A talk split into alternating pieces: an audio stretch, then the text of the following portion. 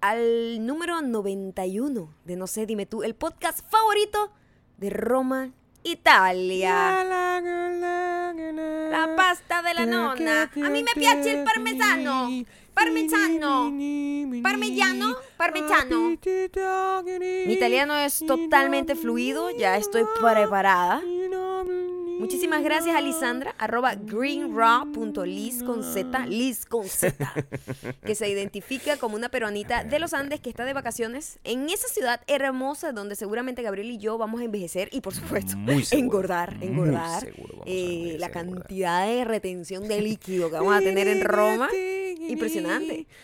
Además, a, a Lisandra le encanta perderse en Roma escuchando El verano de la locura. O sea, nosotros la acompañamos. Sí, la estamos acompañando a Estamos ella en Roma, Italia. Sí.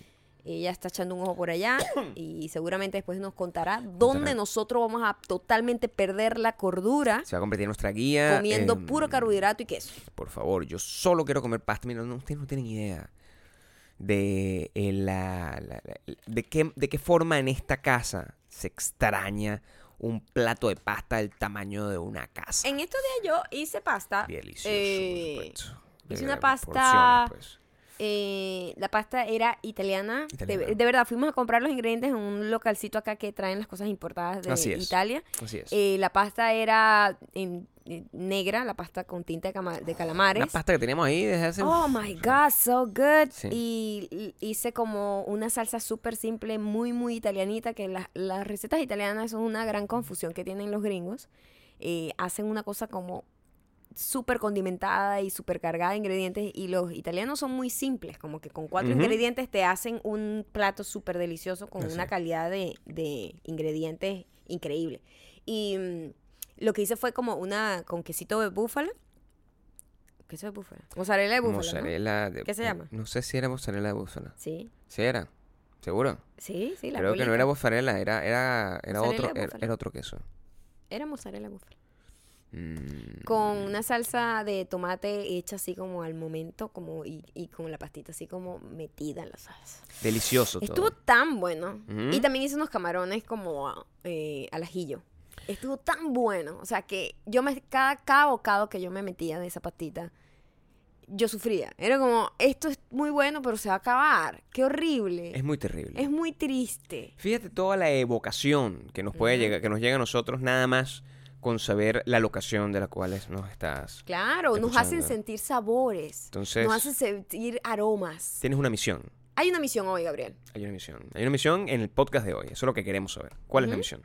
La misión de hoy es que vayan a nuestros Instagrams, arroba mayocando, arroba Gabriel Torreyes, y nos pongan en el post que nosotros tengamos ahí de último, eh, desde dónde nos están escuchando, pero no solo queremos saber como el país y la ciudad, también queremos saber como qué parte de la casa. Por favor. O sea, imagínate los olores que podemos imaginar si nos dices, estoy en el baño. Delicioso. Nosotros te acompañamos en el baño, te acompañamos ¿A dónde? ¿Qué mientras, estás haciendo? mientras caminas en el, en el, en el mercado. Queremos conocerlos. Estás en el autobús, en el avión. Hay gente que descarga y nos escucha en el avión. Yo En escucho mi podcast en el avión, en el tren, por ejemplo. Así, en un entrenan, o sea, son tantos lugares. En la bicicleta, mientras corres por la playa. Tantas actividades, porque este, lo bueno de los podcasts es que te permite tener las manos libres y Mientras- los ojos para trabajar en otras Mientras cosas. estás en clase. no estás Mientras escuchando estás nosotros. en una reunión importante de trabajo. Es ahí donde tú escuchas nuestro podcast. Mientras tu hijo te habla sobre sus problemas. Mientras tu hijo te cuenta que perdió la virginidad. Mientras su esposo está tratando de buscar una solución importante en su relación. Mientras tu esposo te está confesando que acaba de montarte cachos con tu mejor amiga. Exacto. ¿Qué, qué, qué? Esa es tu misión. Eso es lo que tienes que saber, hacer. queremos Ah, Por saber. supuesto.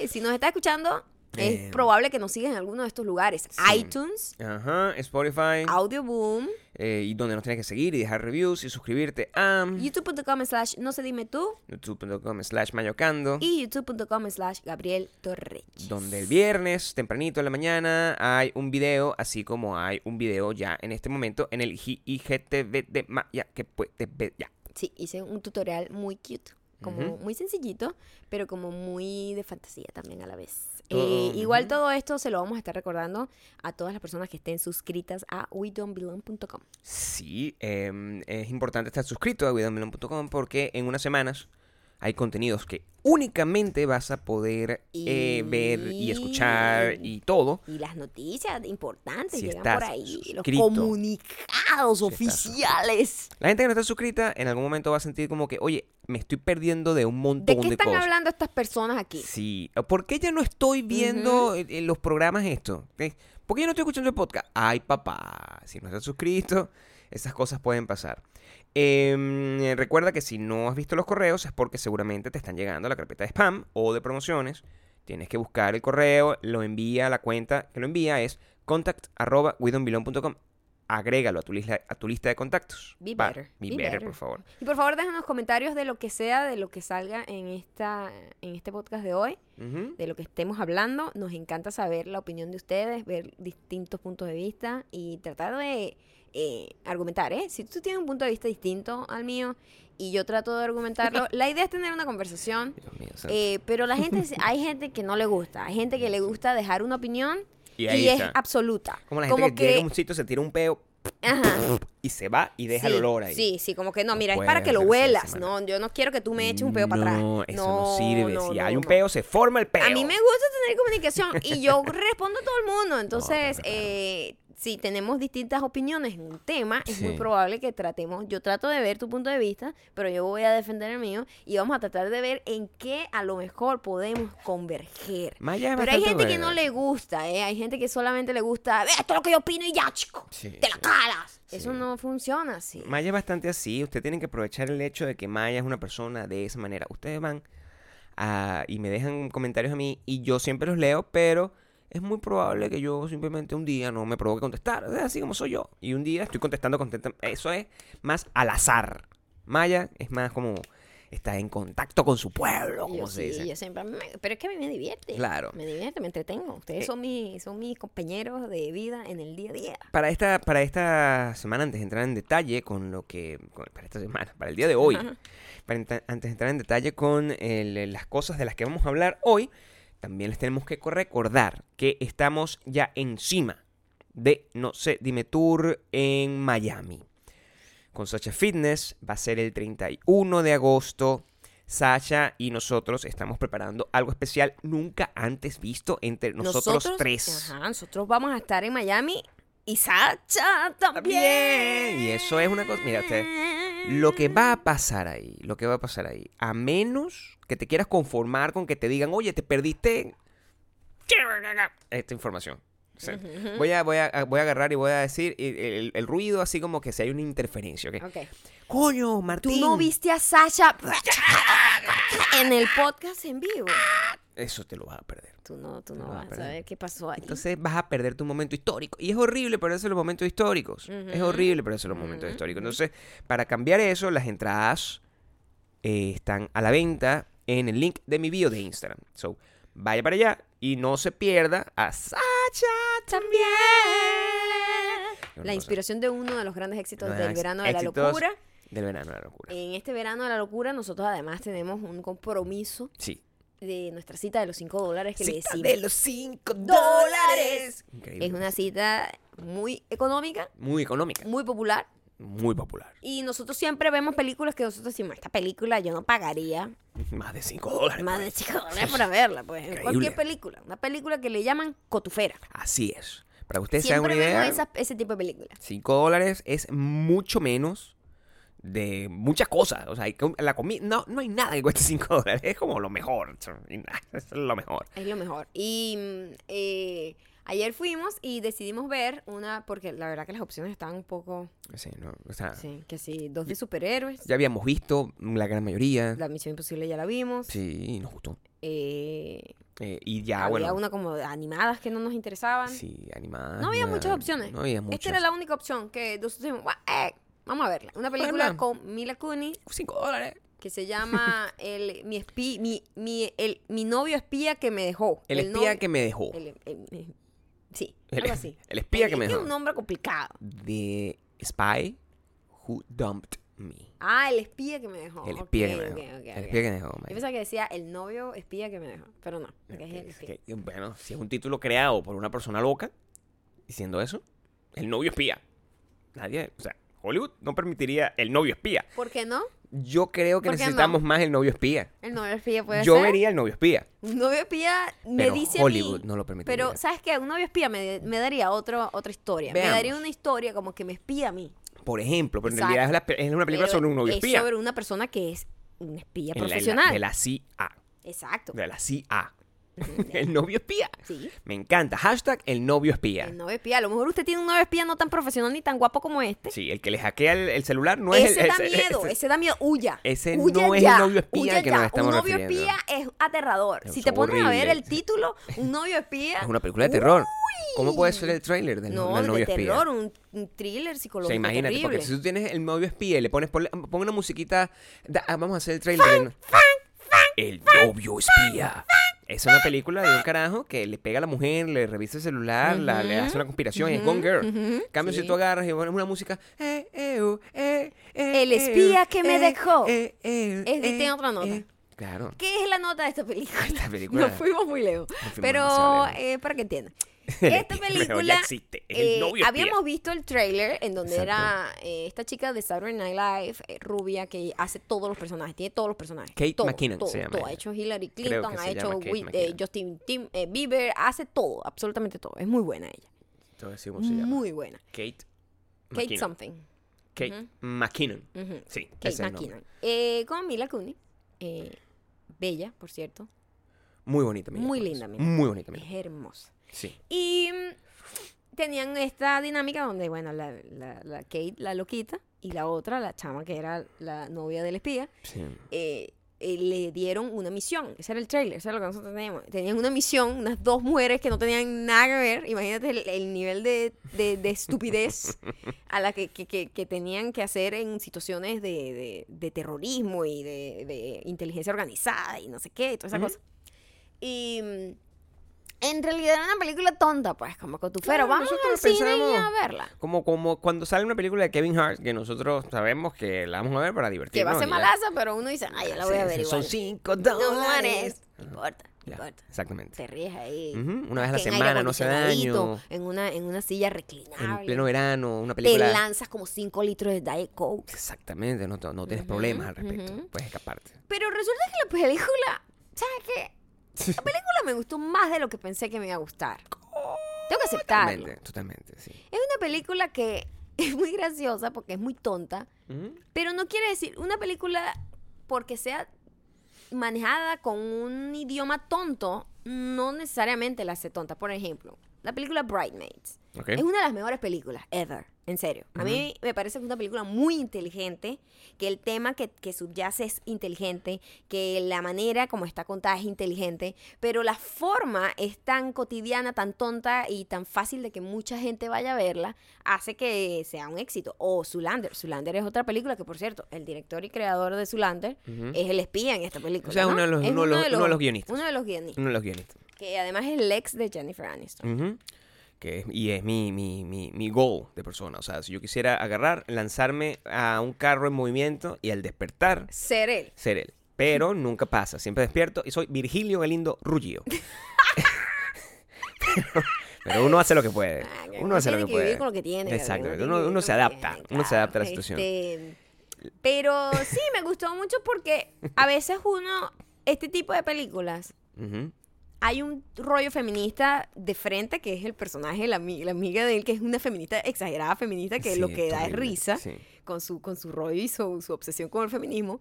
Pero el verdadero, el verdadero eh, tema feminista es que dos personas, dos mujeres hagan una película muy entretenida de espía. Eh, claro, comedia, ¿no? No, no, es, no es misión imposible. No, aunque había Pero- más sangre de la que yo pero esperaba ver. Era gore, era gore, era, fuerte. Y muy dark. O sea, es muy- Sí. Y los personajes, por más que eran unos personajes cotidianos, normales, hacían cosas muy sádicas también. Es decir, o sea, t- eh, yo vi persecuciones que podían fácilmente estar en Misión Imposible y que las vi mucho más crudas eh, en, en cuanto a la, a la exposición de la el violencia realismo de, de- que la propia Misión Imposible. sadismo de la muestra de, la violencia. sí. Supongo que la, la, la- la- la razón por lo que están haciendo es Por eh, el contraste de la comedia, para, generar, el para generar un contraste eh, de, de colocar dos, dos muchachitas, prácticamente. Dulces, o sea, dulces, adorables. eh, metidas en una situación de ese tamaño, enfrentándose a ese tipo de cosas, pero reaccionando como nunca se espera que una mujer pueda reaccionar. Tiene mucho que ver, diría yo, con que de la- hecho, reaccionan muy como cualquier persona podría reaccionar. Exactamente. Pero la gente no espera que eso sea así en, en cuanto a la Pero idea que simplemente tiene. tú no te imaginas que ellas estarían atrapadas en una situación como esa, que es lo distinto. Igual la, la, la película está dirigida por una mujer y ahí es donde tú entiendes que más o menos de dónde vienen los tiros. Cuando tú tienes... Y, y, y se repite... mm, Yo creo que, salvando las distancias, porque no es el mismo tipo de película. Ujú, Pero cuando tú tienes una película como esta y Wonder Woman, de la que hablamos el año pasado, y tú combinas ambas cosas, y tú las pones una de un lado y una de la otra, y al final yo siento que esta película Tienen fue... el mismo poder, ¿verdad? tienen la misma, claro, porque es como que cuando tú buscas representación, que es como la gran palabra de, la represent- de lo que se está buscando en Hollywood en estos días, eh, y lo necesario realmente, la representación viene por todos lados. Tú no necesitas que las mujeres sean representadas únicamente, ah, bueno, entonces vamos a darle un espacio a una mujer superhéroe. No, también vamos a darle un espacio a una mujer espía, que no existe A una espía que además que, es, eh, que, que está metida en un rollo de espía por accidente. por accidente. ¿Me entiendes? Que ya hemos visto películas de hombres en esa situación Sí. y, y es como cool, es cool, es Sí. cool. Y es cool también ver una mujer que de repente se enfrenta a una situación tan complicada e igual sigue adelante, eche para adelante, pues. digamos, no es la película que... em, eh, a lo- no es la película que esperas ver en el trailer. Y, y, ¿Verdad? y No. eso es, y eso es gratamente Yo sorprendente. pensé que era un poquito más cotufera, como más tontita Sí. y menos justificado todo el plot de lo que realmente fue. Eh, sí. Estuvo mejor pensada de lo que yo me Yo estaba esperaba. muy, muy, muy preparado a simplemente ver una película de Sí. mierda por un par de horas para simplemente tener la cita de los 5 dólares, que es lo que nos mantiene esta relación en, em, en- en- A, a- a activa. tono, a tono. engrasada, como se dice. Ahora, el- la, la película se llama eh, El espía que me dejó, ¿no? El espía que me dejó. Ahora, Maya, tú, tú ves esa película en el Oscar. Tú verías esa, o sea, concursando en el Oscar. La verdad. Una película del Oscar, ¿tú crees? O sea, ¿crees que puedes estar ahí junto a, no sé, eh, La La Land, por ejemplo? O junto a... Pero sabes que ahora que lo veo en retrospectiva, películas como Bridesmaids, Sí, que fueron, que me parece a mí que es una de las mejores películas de comedia. sí. Es injusto que no tengan un reconocimiento serio. Porque al final, eh, hacer reír es tan difícil o más difícil que hacer llorar. Es muy difícil. Y mm, no se toma en serio.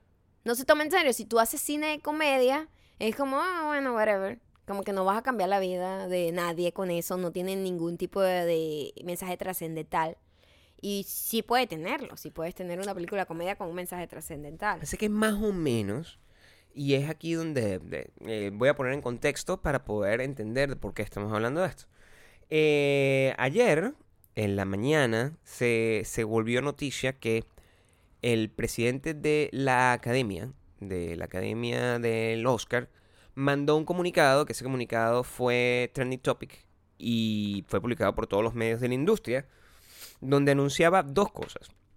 La primera es que el, el Oscar como tal, ellos estaban comprometidos a tener un espectáculo más corto, por lo que muchas de las categorías que normalmente son premiadas en el Oscar, y es el momento donde tú aprovechas para pararte ir al baño y no sé qué, que si mejor sonido, mejor sonido trascendental, mejor sonido trascendental 3D con, con, con, eh, hecho con, con papelillos, ese tipo de cosas, em, eh, van a estar como, los van a transmitir, sí los van a dar dentro de la ceremonia, pero lo van a dar durante el corte comercial. Y lo que van a hacer es que van a hacer como un clipcito con todas las cosas y los van a colocar al- durante la ceremonia en algún momento, pero no es que van a hacer una ceremonia antes como hacen en el Grammy, que hacen la ceremonia de la gente como perdedora. De la gente que no es famosa, pues. Como nosotros, o sea, cuando nosotros eh, hemos estado nominados a los streamings, algunas veces hemos estado nominados en categorías que están en las dos, en las dos cosas. Entonces, nos ha tocado ir al evento chimbo, como se dice, Y, a estar en, en y el el- evento la pro. nominación más importante. Entonces, y al final es como ridículo porque necesitas dos ropas. Eso es lo que yo pienso, o sea, que al final es incómodo. En este caso, por lo menos nos permiten estar todos en el mismo lado pasando pena. Exacto. That's nice. Em, pero mm, ese es uno de los primeros cambios que anunciaron. El segundo cambio que anunciaron es que van a agregar una categoría que ya es polémica de por sí porque se llama el Oscar a la película mm, taquillera. Wow. Ya tiene un nombre como el Popcorn Oscar. Es como el nombre que se le está asignando. Y mm, ahí es donde voy a lo que tú dices. Fíjate tú. No es un tema de que sea comedia o que no sea comedia. Pero por lo general son películas medio coco seco. Digamos, por ejemplo, Las cotuferas, pues. nos- es- creo que es más grave. Porque The Big Sick es una película de comedia. ¿Ok? Y es una película que fácilmente, pues, eh, y de hecho estuvo nominada al Oscar. Porque cumple to- todas las características de una buena película. eh, para el, el- el- lo que define el canon, pues. O sea, o sea, tenía un guion interesante, era entretenida al mismo tiempo, tiene unas actuaciones De hecho, yo creo, yo creo que... eh, Annie Hall es una comedia y estuvo nominada yo- y ganó. Y, yo creo que la, la que está en Bridesmaids, eh, Melissa McCarthy, yo creo que estuvo nominada por al Oscar por eso. Muy probablemente, que estuvo nominada al Oscar por... por o, o, a la- no, o no sé al Oscar o al Golden no Globe. sé, hay que revisar. Y, y, mm, también, sin ir muy lejos, Avatar. Avatar. Pero eso no es comedia per se. No, pero es que no es un tema de comedia. La película, el, el- el gran riesgo aquí es sí, que... estaba como Best Supporting Actress por Bridesmaids. El gran So, riesgo sí. aquí es que las películas no es un pedo de las comedias. Es que películas Pero- como Avengers pero lleguen a ser Pero- nominadas al Oscar. Sí, pero sabes que las comedias la tienen más difícil con el Oscar. La gente le encanta un peo, una gente llorando, No. una gente que se quitó 300 kilos, que está, que parece una, una heroína, una, una cocainómana. Y entonces, a esa es la que le dan No, el pero Oscar. es que nunca verías una cosa como Avengers en el Oscar y nosotros nos sentíamos safe al respecto.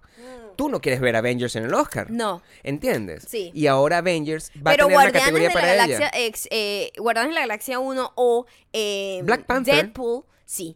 Deadpool merece eh, una nominación al Oscar. ¿Y Misión Imposible merece una nominación al Oscar? Depende. No. No es tan buena como Deadpool. Deadpool es más pero más ahora original. podría, podría pa- participar porque aunque todavía no han definido los criterios. Muy probable muy sea que los criterios sean la cantidad de plata Sí, y la que gente que la vio. Entonces, Entonces eso se convierte, no- es, una, es un concurso, popularidad. están convirtiendo todo en un concurso de popularidad. Ajá. Literalmente, lo que es una angustia para todo el mundo. ¿Qué pasa? El- la manera como el Oscar eh, funcionaba es que, y era muy así, había como unos años que eran mucho más indies y había unos años que eran mucho más comerciales. En los años que eran mucho más indies, donde, Avatar era un- lo más comercial del mundo. que era, e- era muy cómico cuando eran mucho, lo- los años mucho más indies, porque esos son los años donde reinó Harvey Weinstein. Lo que es aterrador pensarlo en este momento. Que era de repente que todas las películas eran unas películas que echan por, por ese estudio, que no era un estudio de los considerados estándar. Claro, los, los grandes, pues. Él te, había como creado un estudio que se llamaba Miramax.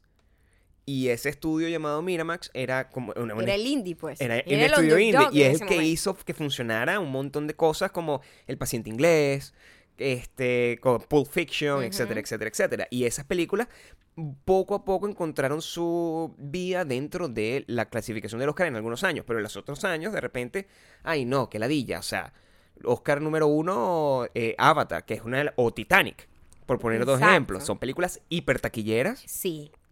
O... eh, Y como sin, sin realmente De verdad, buen contenido. co- como que hay- son un poco más pretenciosas de lo que son, pero Sí. el swing de la industria, Swing. Es que- claro, porque es, es un vaivén que tiene. Como que la academia se va adaptando como a lo que necesita la industria para seguir manteniéndose, Claro. ¿verdad? Entonces, en tiempos donde el, el- de repente, ay, que ladilla ser tan intenso, bueno, vamos a empezar a hacer una cosa como, vamos a darle la oportunidad a películas como Star Wars, por ejemplo, a que esté nominada al Oscar. Pero crearle una categoría como tal, simplemente por la motivación que lo están haciendo, es lo que nos tiene, a menos a mí, asustado y a la gente que está como saltando el grito del cielo, Eh, sí. que es que nadie lo ve. Ah, bueno, obvio, es una realidad. Además que es creo que uno de los premios más aburridos. Nadie ve el Oscar. Es muy largo, es muy tedioso, es pesado, es como... Uh, mejor iluminación en una película de época grabada en el exterior. Ay, coño, no. Qué fastidio. El- Demasiado. Y yo no sé qué piensan ustedes y me gustaría saber y me gustaría que nos lo dejaran después de que nos digan dónde nos están escuchando, que nos lo dejaran en los comentarios porque hay posiciones encontradas. Hay gente que dice, oye, que la Oye, es un arma de doble filo. ya tenemos los premios fucking en TV o los People's Choice Awards, que son unos premios de popularidad. Exactamente. Y cuando tú le agregas el elemento de ¿Sabes qué? Ahora, popularidad, ahora que, lo, que me explicas un poco más o menos eso y vemos en retrospectiva que ha habido películas que se destacan dentro de la comedia. La tienen Ujú. más difícil siempre la comedia. Claro. Entrar en, el- en la academia. pero al final Pero llegan. sí han llegado las que han sido ganan. trascendentales y las importantes y las que, las que merecen estar ahí. Claro. Entonces creo que es inútil. Creo que no debería existir. No, Porque, porque, eh, eh, echarían a perder todo. es unfair. Ujú. Porque eh, es Porque entonces una persona que creó un contenido increíblemente de calidad, que cambió la historia de la cultura pop, del cine, etcétera, etcétera, se esforzó en hacer una cosa increíble. Y viene otra gente que tuvo una vaina ahí, bueno, que la vio un gentío rápido y furioso. Ujú. La vio un gentío y Rápido no y sé Furioso qué. es un y, ajá, bueno, va a ganar Rápido y Furioso. También En va a merecer un fucking Oscar. Oscar. igual que la otra gente. Y que no es técnico. No. Ahí es no. donde tú dices como No. que, wow, es como, No. es como, es, Es eh, rebajar el, Oscar. El ejemplo es como crear el Día del Hombre para darle, pa- pa- para, para darle inclusión. ¿Entiendes? Una cosa. vamos a crear el Día del Hombre Blanco. O sea, literalmente vamos a crear el día de una gente que ya está haciendo suficiente dinero y encima se van a ganar un premio. O te están haciendo dinero ganando, haciendo mierda. Eh, exacto. y entonces prácticamente dinero. están eh, ganándose un boleto gratuito a ganarse un reconocimiento de la academia más respetada del mundo del cine. Es absurdo. Cuando tú ves eso y tú ves a, a qué se traduce una cosa como esa cuando lo ves en, en otro tipo de premios que la gente no respeta de por sí, como por ejemplo los Grammys.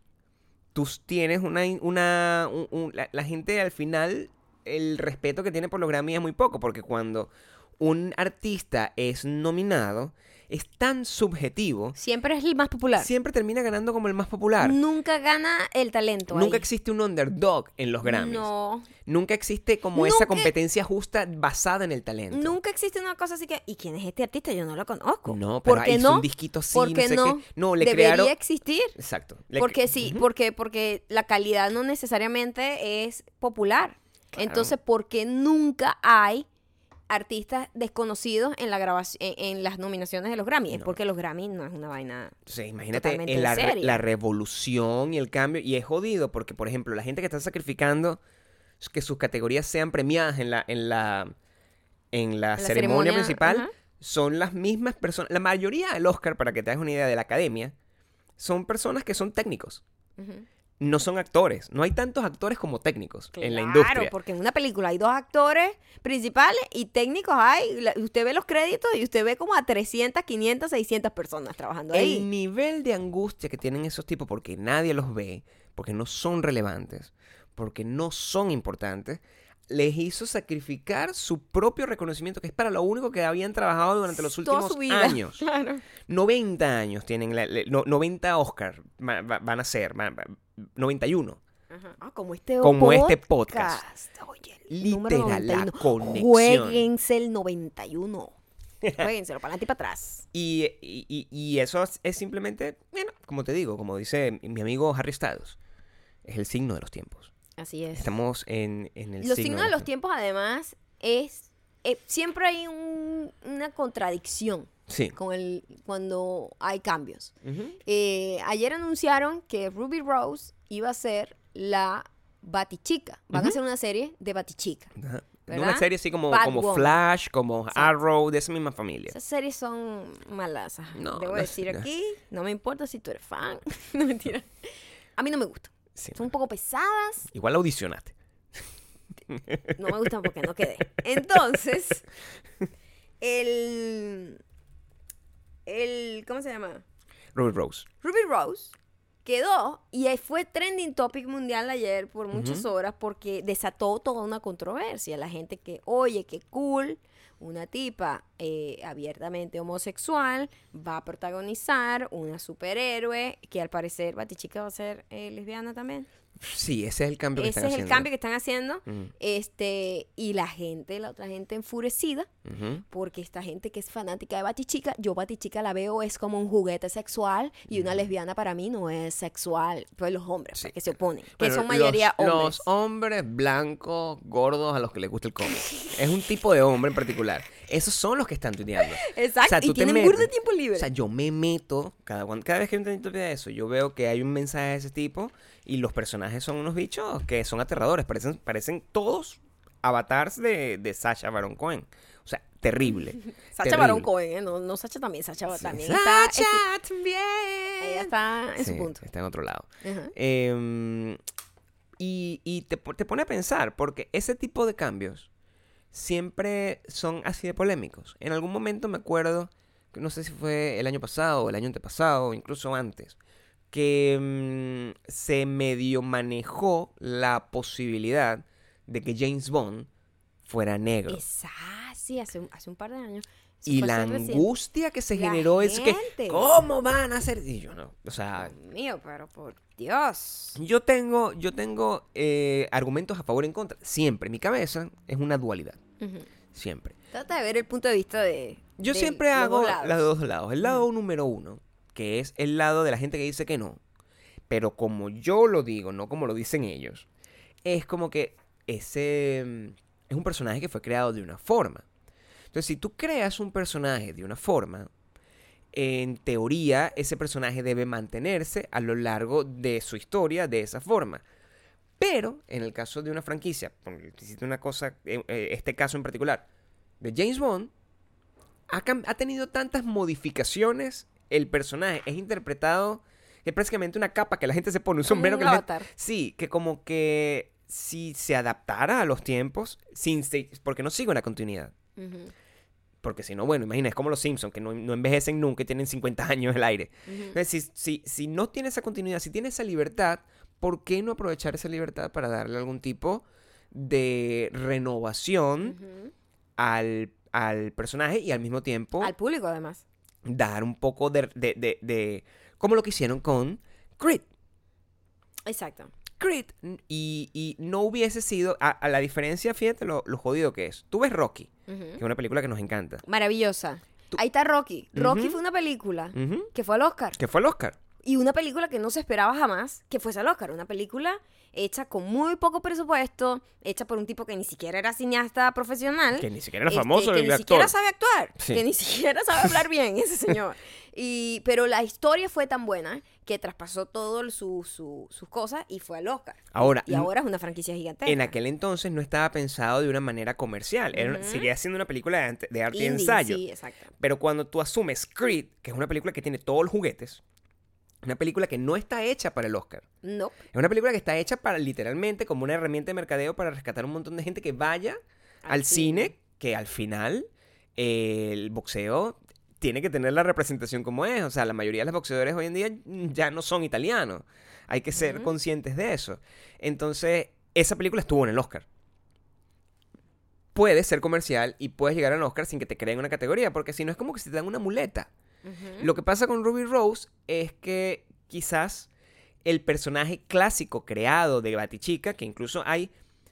La gente no, no entiende, pero en el mundo de los cómics se inventan como al- historias alternativas constantemente y nadie se queja.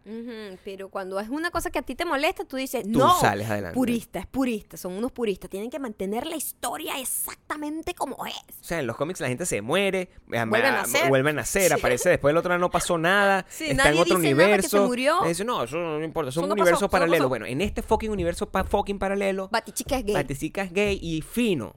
Y Porque ya. hace falta que haya más superhéroes bien? gay. Fuck it. O sea, si te da queso, bueno, de- también te puede dar queso una persona gay. No igualito, ni que. Mira, Ruby Rose, si no fuera gay, amigo gordito, Tampoco blanco. te pararía bola. nunca te pararía bola. O sea, Entonces, no salgas de. sí, eso no es la razón por la que ella no te para bola, Sí, su sí. homosexualidad. No, ese tema. No te sientas ofendido al respecto. Tú igualito te puedes tener tu, dulce, tu, tu auto dulce amor pensando en Ruby Rose. Ella igualito no, no, no existe. Pero, Además que evidentemente esta serie está aimed a Sí.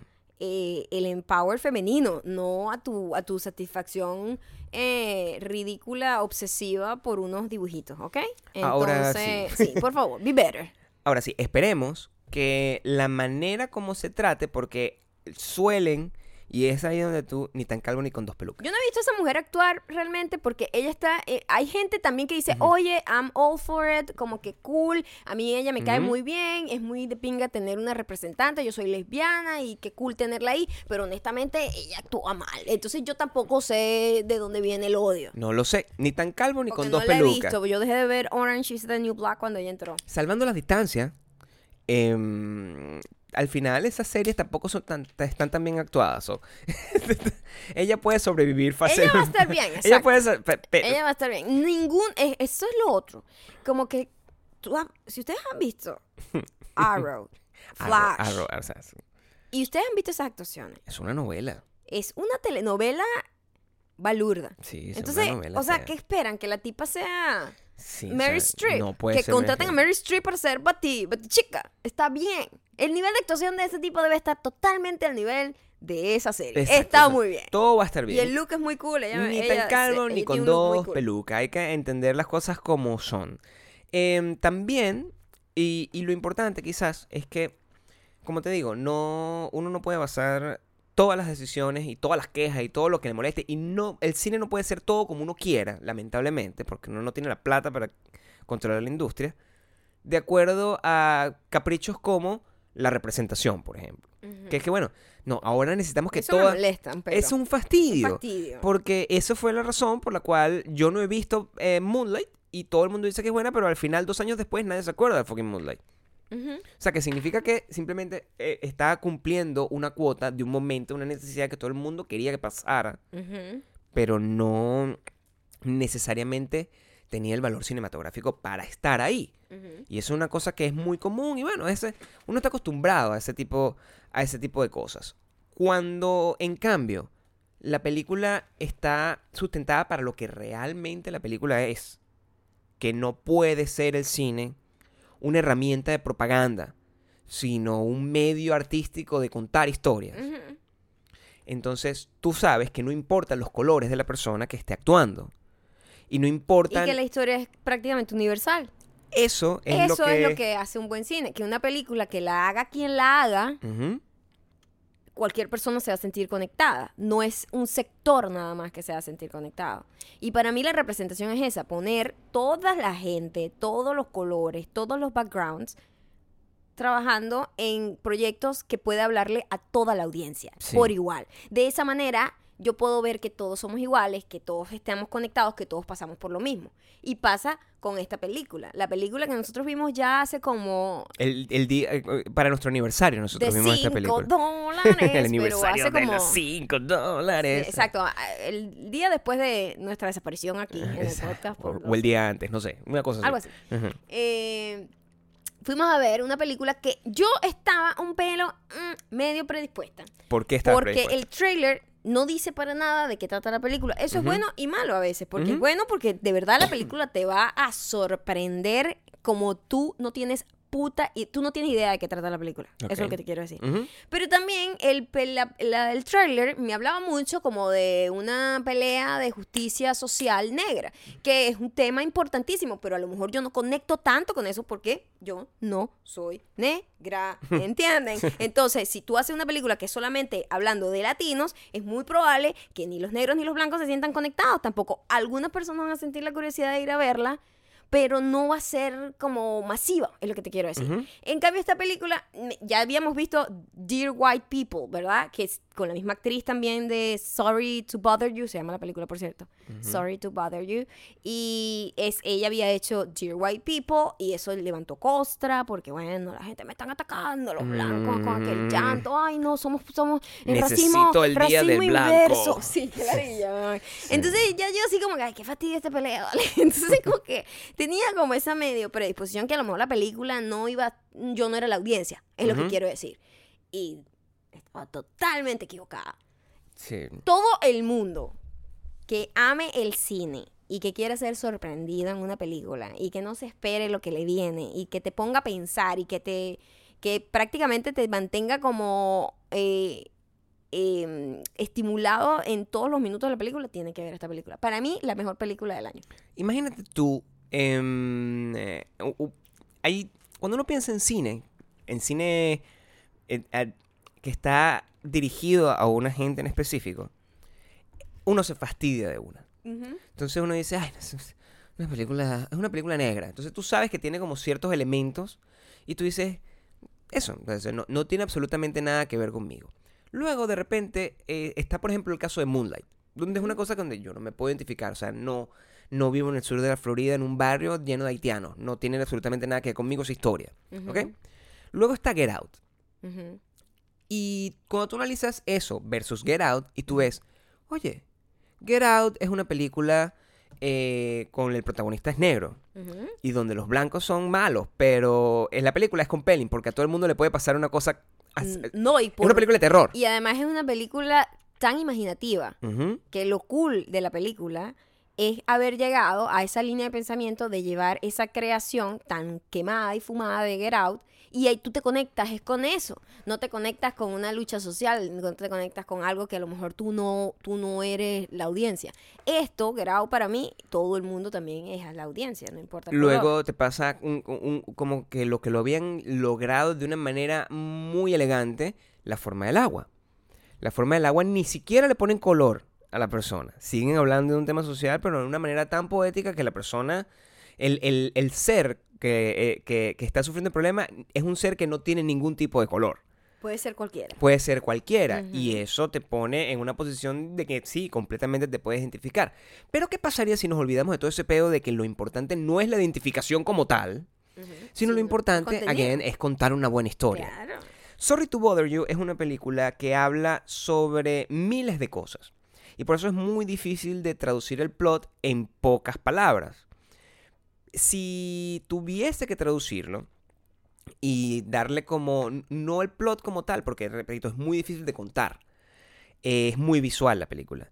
Yo diría que es una película mm, es una película hip hop. No porque trate del tema del hip hop. No tiene nada que ver con el, hip hop. Es una película que eh, eh, me, es una película mashup. Una película que mezcla demasiados elementos. Demasiados. De demasiados movimientos artísticos. Es muy loco. Con mucha creatividad. Y es tan. E, es quizás una. su. su tatarabuelo. A nivel de. de del tipo de arte que es. Es surrealismo. Es una película surrealista donde está muy loca. O sea, una película. Fight Club es blanco en comparación con esto. Y no, no lo estoy hablando en términos de, de, raza. sino que es. Le falta todavía para llegar a una película. A ese nivel de. De fuck you. No me importa nada lo que wow, haciendo. De libertad creativa para hacer cine en un momento en donde lo que vende son superhéroes y superhéroes y superhéroes y la misma historia y la misma historia. Claro. Entonces, cuando te hacen un plot tan que, eh, epa, la sala estaba en shock, como todo el mundo y que, what the fuck it's going on. Totalmente. Nadie esperaba eso. Y eso es lo cool. Que, o sea, es una película que tú no tienes idea de para dónde va la película. Y habla temas tan serios de una manera tan, tan, es como ver un cuadro de Dalí, pero en película. Es una vaina loca, loca, loca. Sí, toca, toca el tema el, el, yo, yo, diría, tratando que ya he visto en, en, retrospectiva, que no lo tengo tan fresco, que lo pensé de repente habla de la, esclavitud, pero ese no es el gran tema. Pero viste que lo, como lo habla de un tema de una manera tan inteligente y tan innovadora, que tú no sientes que estaban hablando de la esclavitud per se Exactamente. en tu cara. o sea, no estamos viendo 12 años de, de, no, esclavos. No te están haciendo eso. No, no es una cosa así de obvia, no es obvio. eso es lo cool. Te, hablan de la esclavitud, pero eso no es el tema. Te hablan de las armas, de la venta de armas, pero eso no es el tema. Te hablan del capitalismo que yo creo que es quizás el, tema gran tema es el, tema mayor Te hablan de la situación actual de los medios, de internet, de la viralidad. También. Y ese no es el tema. Tampoco. Entonces te combina todos esos temas juntos y es literalmente de la manera que nosotros consumimos y te habla también de una persona idealista, activista, versión a una persona un poquito más cínica. Oye, este, yo necesito comer y pagar la renta. Entonces, eso, eso, ese choque de dos personajes, eh, como que el idealista y coño, el que prácticamente somos todos, que marica, o sea, yo tengo que, esto es lo que tengo que hacer porque me toca y te chocas con, con las consecuencias de eso, pues. Es una película que si tú no la ves eh, si te la cuentan, yo me imagino el plot, el pitch. Es una película, es muy, es muy ridícula. ¿Cómo pudieron contar esa película? Porque tú sabes que cuando tú vas a hacer un pitch, tú tienes que tener la, capacidad de contar la película en una frase muy corta. Una Sí. premisa es una oración. Una premisa de una película se tiene que contar en una oración. Así es. Así es, después tú desarrollas, haces el tratamiento, el plot, ta, ta, ta. Pero, ¿cómo describieron esta película en una oración? Yo no sé cómo carajo lo No hicieron. sé. La película- Me encantaría poder llegar y le- leer eso, el tratamiento y el- la premisa de La película trataba, o sea, tuvo durante años. Primero fue, está, es- está hecha por un director Nobel. O sea, que Qué se bueno. llama Butch Riley. Butch Riley es, es un rapero, literalmente. Es un rapero de cuarenta y pico de años, un tipo ya. em, que tenía esta idea de esta película y la escribió como, como si pensando artísticamente. No la escribió siguiendo una fórmula Ni buscando de tener Hollywood, eh, ni, Rápido ni- y Furioso. No, nada. Le escribió eh, y tal, y se la presentó a un montón de gente que le echó para atrás, pues. Se le presentaba a gente que decía, oye, yo quisiera que tú fueras el actor que interpreta el, el- el personaje que es blanco aquí. Y le, le decían, oye, me encanta, pero me da miedo. O sea, todo el mundo, porque nadie se quería meter en ese peo, porque cuando tú lo ves sin ver, o sea, tú ves la historia y no entiendes exactamente la forma en que a ser contada, tú no sabes si te vas a meter en un peo racial. Con, lo- los, Con tiempos, actuales son muy actuales, locos. Sí, que cualquier cosa que hace ofende a todo el mundo y la gente no entiende que es un actor que está actuando. Entonces la gente no sabe cómo va a ser percibido porque una cosa es actuar, leer un libreto, actuar y otra cosa es cómo queda esa película. Tú no tienes control de eso como actor. Y de repente tú ves esa película y resulta que eh, tu personaje hizo unas cosas, ¿cómo tú aceptaste ese personaje? Y no sé qué. Y entonces entiendo por qué de repente los actores blancos no querían hacer el personaje blanco. Sí, sí, es una es, es, es comedia, es una comedia, es una dark comedy, yo diría. Es super dark. Es una dark comedy, es absurda. absurdísima. Por lo tanto, si, si eh, de nuevo, sus, tatara, sus tatarabuelos y sus cosas son ionesco, que si la cantante calva, o sea, es ese nivel. De dramaturgia la que está aquí. Y, La pero, cantante calva. Pero muy, muy adaptado a este tipo, a este tipo de, de tiempos. Y, importantísimo, yo siempre reviso como los budgets de las películas porque es importante entender cómo, ¿Cómo se hizo? cómo se hizo. Las industrias, en general, una película barata, la, la gente que sabe más o menos de, de cine o que está en ese mundo, sabe que una película barata, barata, super low budget, es una película de, por ejemplo, em, Don't Breathe. Es una película de terror muy barata que tenía tres actores, entre ellos el que está ahorita en, en, en 13 Reasons Why, que se meten en una casa de un hombre, es una película de terror, se meten una- a robar la casa de un hombre ciego y el ciego resulta que, bueno, les da una paliza, ¿no? Es una película muy barata, esa película costó 10 millones de dólares. ujú. 10 millones de dólares. Tres personas en una casa. Tres personas en una es casa. Una sola locación y tres fucking personas. Es poquito. 10 10 millones de dólares. Esta película costó 3. Una huevonada. Yo 3.2 quiero que millones de ustedes entiendan dólares. que 3 millones de dólares Con eso no puedes comprar nada. es... Yo me acuerdo que yo trabajé en un proyecto para eh, internet Costó que Un costó millón. un millón de dólares la producción de ese proyecto. Y un proyecto tontín en una casa donde grabamos unas vainas y no sé qué. Se gastó un millón de dólares ahí. Imagínate tres millones en esto, con actores, crew, especialistas. Ah, tiene sus efectos eh, tiene, su- especiales, tiene tiene, sus, su, sus bichos su de, maquillaje, de- de tiene su After cosa. Effects. Exactamente. O, sea, no, no, no es una película donde no se ve la plata, porque hay películas que uno ve exacto, que y dice, tú dices, coño, sí. coño, le- se le- costó 10 millones, se le pero, nota, se le nota. coño, Se ve de dos. se ve, se ve como de 100 mil. Exacto. Eh, pero 3 millones es nada. O sea, En ese- Estados Unidos, toda esa grabada en gente. Estados Unidos. Sí, exacto. Que es Eh, carísimo porque, porque trabajar Todos aquí. los técnicos, todo eso cuesta dinero. Sí, Eh, muchísimo. Y, y me imagino que toda esa gente comprometió su dinero, su, su, su salario por hacer el proyecto, un passion project. Porque yo me imagino que esos actores no cobraron un carajo. Es tan buena y es tan mixta la película. O sea, todo lo que estamos hablando de lo mixto eh, es tan así que tiene dos tipos de música. O sea, cuando tú esperas que es una película. Ahí es donde yo empecé a saber, no, esto no es una película negra. Porque tú tienes una película eh, que no tiene. un- La, la banda sonora era rock, no era hip hop. Era una banda super indie loca que se llama The Tune Yards, que es chan, chan, chan, una cosa así que como la vida bohem, eh, loca.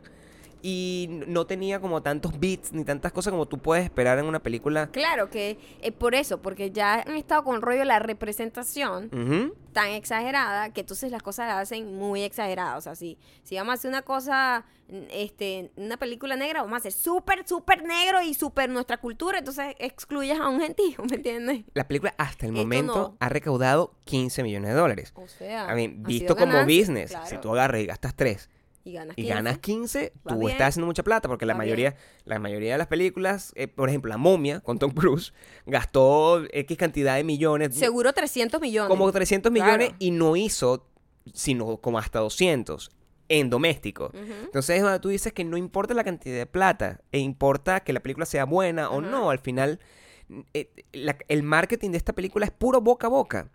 El tipo de Get Out, ah, tú me dijiste que había hecho algo, que el... el- Sí, porque claro, una de las cosas que la gente no entiende es que también lo que más costoso es en el cine es la promoción y poder tener cine. y la distribución, Y la exactamente. distribución. Entonces, claro, por ejemplo, cuando te dicen, no, esta película gastó 300 millones, bueno, lo- gastaron como cien y, ciento y pico en, en grabar la película, en, en filmarla, y ciento y pico en ponértela, pero hasta en la sopa que tú vas así a agarrar el celular y ahí está fucking Tom Cruise, ¿me entiendes? Exactamente. Ahí se gastan un dineral. En cambio, estas películas no tienen ellos medio, tienen un presupuesto para hacer la peli y prácticamente con favores que empiezan como a meterla en cines, en salitas muy exclusivas, te- este, como que como tres días nada más en sala de cine. Una pesadilla, Por eso que tú pues. ves una película y que, verga, esta película tiene tres meses aquí porque pagaron un realero para Claro, mantener esa película pagas una ahí. distribución, es como pagar una valla. Exactamente. Es- es Entonces, este, el tipo de Get Out, que se llama Jordan Peele, ¿no? Eh, dijo, acabo de eh, comprar un cine, una sala de cine completa, O sea, los alquilarla, tickets, pues. Ajá, exacto. para que cualquier persona que quiera, o sea, que se haga el favor de, De ir ver a ver película. Sorry to Bother You, vaya gratuitamente y se siente y ya, y los- el primero que llegue, llega, llegó, porque es una vaina que nadie debería perderse. Es la mejor película del año. No, lo es. Lo es. O sea, no, no cabe duda. De hecho, el, se estaba esperando que el protagonista, y ahí, y ahí quizás hubiese cambiado todo. El- la persona que estaban aiming a tener era Donald Glover. Menos mal que no. Menos Te mal voy a que decir no. por qué. Este tipo me encanta. Él hizo, él estuvo en Get Out, que es el, el chamo que sale corriendo y que, Get Out, Get Out, que empieza a gritar Get Out. Sí. Para los que hayan visto Get Out, que es así que, que era un músico y después lo tenían ahí como con un sombrerito, todo perdido. Ese chico es el que hace el personaje principal y me encanta porque a pesar de que él ha actuado mucho, está ahorita en Atlanta también, con él- Danny él está Glover. con, Dona- con Donald. Con Danny Glover. Donald Glover. Pero Danny Glover sale en la película. Es verdad. Es verdad. Danny Glover sale en la película. Es verdad, coño. Hubiese Es sido cómico, los dos Glover juntos Es otra vez. confuso. ¿Son familia o no? No. Sí, sí, exacto. No son. Y eh, cuando tú ves una cara que, a pesar de que el chamo tiene tiempo trabajando, es fresca, no tienes ningún tipo de de attachment, como no tienes ningún tipo de idea preconcebida del chico, Ujú. ¿verdad? Porque a pesar de que ha actuado ya varias veces, no tiene, no es un personaje, no ha sido un personaje como súper importante, principal, como de repente Danny Glover, Danny, Donald Glover, Ujú. que la gente ya es medio controversial, ya. Ya hay Claro, gente que empieza a odiarlo. Ya, entonces a lo mejor ya tú tienes Eso como pasa, eso un- pasa cuando eres muy famoso. Sí, ya cuando Sí. eres muy famoso va a haber gente que te odia, entonces ya tienes como una predisposición. En cambio, este es un chamo fresco y, y, y aporta como, tiene como una dulzura importante, él, como persona, Se como llama actor. eh, la, Kid Lee Stanfield o Kit Stanfield, porque es difícil de pronunciar ese nombre, Like. O sea, no sé cómo. Likey, el Likey, likey, seguro es Likey. likey. y me encantó, todas las actuaciones son buenísimas. Tienen muchos Además. cameos, o sea, las voces blancas eran hechas, o sea, se, se- se- hay, hay, hay mucho, mucho actor que solamente hace voz. Y tiene eh, eh, Rosario Dawson, está eh, Steve Buscemi, está, o sea, mucha, es, hay mucha gente que está trabajando en el Passion Project. Claro, porque Y la tan película- bueno y tan único, o sea, encontrarse con ese guion debe haber sido como, ¿qué es esto? Una rareza, un diamante. Es una película un muy imaginativa. eh, les recomiendo mil veces que la vean. Se llama, again, Sorry to Bother You. En el blog les voy a dejar el trailer de la película y ustedes no van a entender absolutamente nada. eso no te- de eso no se trata la película. Pero Solo lo van que- a ver algunas imágenes que sí están en la película, pero digo, de eso no se trata la Lo que película. tienen que tratar es de verla si quieren saber un poco más sobre el surrealismo en el arte, cosa de la que hablaremos en, en- más adelante en otras cosas. Una buena referencia para entender el tipo de película, el tipo de historia que se está contando aquí es em, un libro buenísimo, se lo recomiendo. Se llama, porque no va a haber recomendaciones, esta, No, ya esto es más que ya esto es más que una super recomendación. Em, se llama Que se mueran los feos, de Boris Vian, que es un escritor francés surrealista. Y si ustedes leen ese libro y tienen la oportunidad de leer ese libro antes de que De vean. Sorry to Bother You, no tienen absolutamente nada que ver en cuanto a argumento, pero ese es el, el- el tipo de humor. Ese es como Y el, tipo- lenguaje. Es quizás. el tipo de lenguaje surrealista, eh, comedia oscura, súper satírico y Pero al al- mismo pero tiempo... además conectado con la realidad. Lo que da miedo, con la lo que realidad, da que, usted, que se van a encontrar aquí. Véanlo, se llama Sorry to Bother You. Importante entonces no es tanto la representación en la pantalla, que ese es el otro problema. Importante es, la es- representación en el artista. Sí. Y que, y que tu arte hable por ti y te represente a ti. Entonces, eh, sí necesitamos más artistas negros, pero, Pero no, de. Hollywood. No de Hollywood. Y no juro, y no juro. O sea, un- tú no tienes, nadie merece una, como que tienes que estar esto porque sí. No, es No. juro. O sea, yo creo que tenemos que nosotros ser, la manera de nosotros mejor representarnos es nosotros creando las Claro. cosas. Y no esperando que simplemente la representación sea un actor, porque Claro. eso simplemente te van a dar un, personaje de estereotípico porque ni siquiera te conoce, lo escribe una persona blanca. Entonces, Nunca va a cambiar no- eso. o sea, siempre va a haber un blanco escribiéndote la historia. En Ujú. cambio, ¿sabes lo que si tú necesitamos? escribes la historia, Mm. ahí sí Necesitamos escritores blancos, escri- escritores latinos que no hay. no hay escritores latinos suficientes. Y no hay escritores latinos que no solamente fucking cuenten la historia de cómo agarraron y salieron del barrio. Sí. Porque, no todo el mundo salió del fucking Porque- barrio. Exacto, porque entonces es lo mismo, es repetitivo. No todo el mundo tuvo un arma en las manos a los 13 años. No, esa no es la historia que hay que contar. Y no todas las mujeres sufren problemas de que han sido mulas. O sea, simplemente a veces puede ser una mujer que quiere contar una historia De superación desde otra superación forma. de otra forma. O simplemente quiere ser espía. Ajá. Y se escribe su propio Eh, papel. o superhéroe. Necesitamos que la representación esté en los artistas. Y es la parte donde ustedes, los superdiamantes creativos, hay gente que dice, yo no soy creativo. Todo el mundo lo es. Y todo el mundo hace un... tiene un nivel de responsabilidad y afecta de alguna forma cómo cambian las cosas. Olvídense de que de, de exigir que X personaje sea hombre, mujer, lesbiana. No, sean ustedes los que creen esos personajes de Ujú. forma que ustedes sean los que den la oportunidad. Es lo que nosotros estamos tratando de hacer. Al Exacto. principio, con nosotros. Y después de darle a nosotros, se lo vamos a dar a más gente. Ahora Sorry to vamos bother you. con los comentarios. Porque la recomendación, bueno, ya saben, vayan a ver Sorry to Bother You y la cita de los 5 dólares, el espía que me dejó. The spy who dumped me. Ok, ok, ok. Aquí vamos, porque, ¿sabes? Con los comentarios. Mucha hambre, amor. Yo también. Ah. Mucha hambre, mucha hambre. calor. Estamos grabando esto muy temprano al mediodía. so- Muy temprano en la mañana. sí. Ya vamos a almorzar. Vámonos. Ok.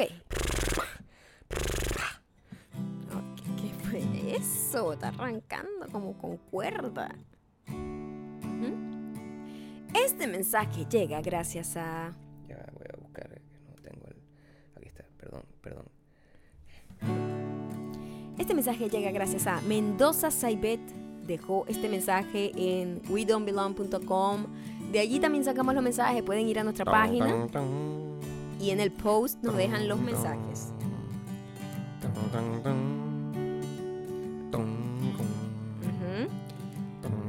La razón por la que los escucho es porque realmente siento que comparto la perspectiva de la realidad y el sentido del humor. Que vaya, es muy complicado para la mayoría de las personas que conozco. Incluso para mi esposo. Déjalo ya. Déjalo ya. Mentira. Incluso para mi esposo es demasiado para su gusto.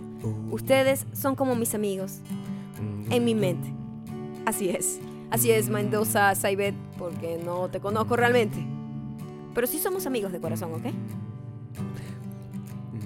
Con un amigo, con esos con los que tomas una copa de vino y hablas de lo que sea de una manera entretenida y siempre te dejan algo bueno y nuevo por aprender. Gracias chicos. No nos abandonen. Amigos de corazón. Amigos imaginarios. Amigos de corazón. Amigos imaginarios. Amigos de corazón. Amigos imaginarios. Amigos de corazón. Este segundo mensaje llega gracias a Van underscore NSS. Van underscore NSS, también sacado de wedon'tbelong.com. ¿O no? No, No, sé. esto es eh, Instagram. Wow, con el podcast de hoy Gabriel me hizo sentir orgullosa de haber hecho el dulce amor mucho más tarde, a los 25 años. Casi se te pasa el tren. Casi se te pasa el tren.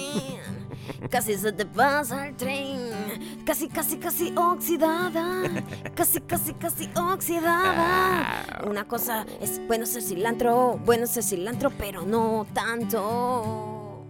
Amigos de corazón. Amigos de corazón. Oye, Van, casi se te pasa el tren. Amigos de corazón. Dijimos que esperaran, pero no tanto. Amigos de corazón. No sean como Van. Buscan un intermedio. No tardes tanto. Ya después vas a llegar tarde a la fiesta, todo el mundo sabe cómo hacer la cosa y tú estás perdida. Coño, no, ¿qué? ¿Cómo es esto? Amiga, what the fuck? ¿Qué estuviste haciendo todos estos años? Nada, nada, yo estaba viendo Instagram. Por favor, casi se te oxida. Menos mal que ya saliste de esa piedra. Estoy orgullosa de ti. El siguiente, el siguiente. El tercer mensaje y último también es de Instagram y es de H-A-L-E-E-C-C-I. Casi te llamas como las pastillas que se toma Gabriel para la gripe homeopática. te llamaré Coco. Hola Gabriel, acabo de leer Dios tu de carta y me hizo sentir contenta. Yo sigo a Maya desde Visto Bueno y ha sido mega nice ver cómo han evolucionado poco a poco. También soy artista en la fase donde no he hecho muchas cosas y literalmente no me he ganado ni un euro haciendo lo que amo. Amigos de corazón. Pero aquí estoy. Me encantó el episodio del proceso creativo. Siempre es bueno escuchar que los demás Amigos de corazón. o pinta todo tipo Rebeca 1, 2, 3, así de fácil. Amigos de tu corazón. Y si no lo consigues, eres un fracasado. Gracias por compartir su proceso con nosotros. Nos alegramos de que sigan vivos porque así tendremos más podcasts. Amigos de No nos abandonen durante tanto tiempo otra vez. Malditas Oh, mujeres. Staris Coco, Staris Coco es una gran artista corazón. que no ha hecho nada todavía. Pero hay tiempo, pero no tanto como Van NS, que casi se le oxida. Corazón. No, no esperes tanto tampoco. Es bueno alargarlo el proceso, pero tampoco tanto. Hay un tiempo perfecto. Busca ese tiempo perfecto, ¿ok? Amigos de Que te lo diga el corazón. Amigos de corazón. Amigos de de corazón. Solo Amigos de corazón. Cuidado de se oxida. Solo amigos de corazón. Cuidado se oxida. Solo amigos de corazón. Cuidado se oxida. Muchísimas gracias por haber llegado hasta acá. Por favor, síganos en arroba mayacán de Gabriel corazón. Reyes. Mañana hay otro nuevo pido. episodio de este increíble podcast mm, favorito del mundo mundial. Se Cuidado se oxida. Cuidado se oxida. Cuidado se oxida. Bueno ser decimos. cilantro, pero no tanto. De, Bueno ser de cilantro, corazón. pero no tanto. Se te va a oxidar. Cuando lo llegues a decimos la de fiesta. corazón. Cuando llegas a la fiesta tarde, ya todo el mundo está vomitado y tú estás nuevo. De corazón. Así tampoco sirve. Amigos de corazón. Amigos de corazón.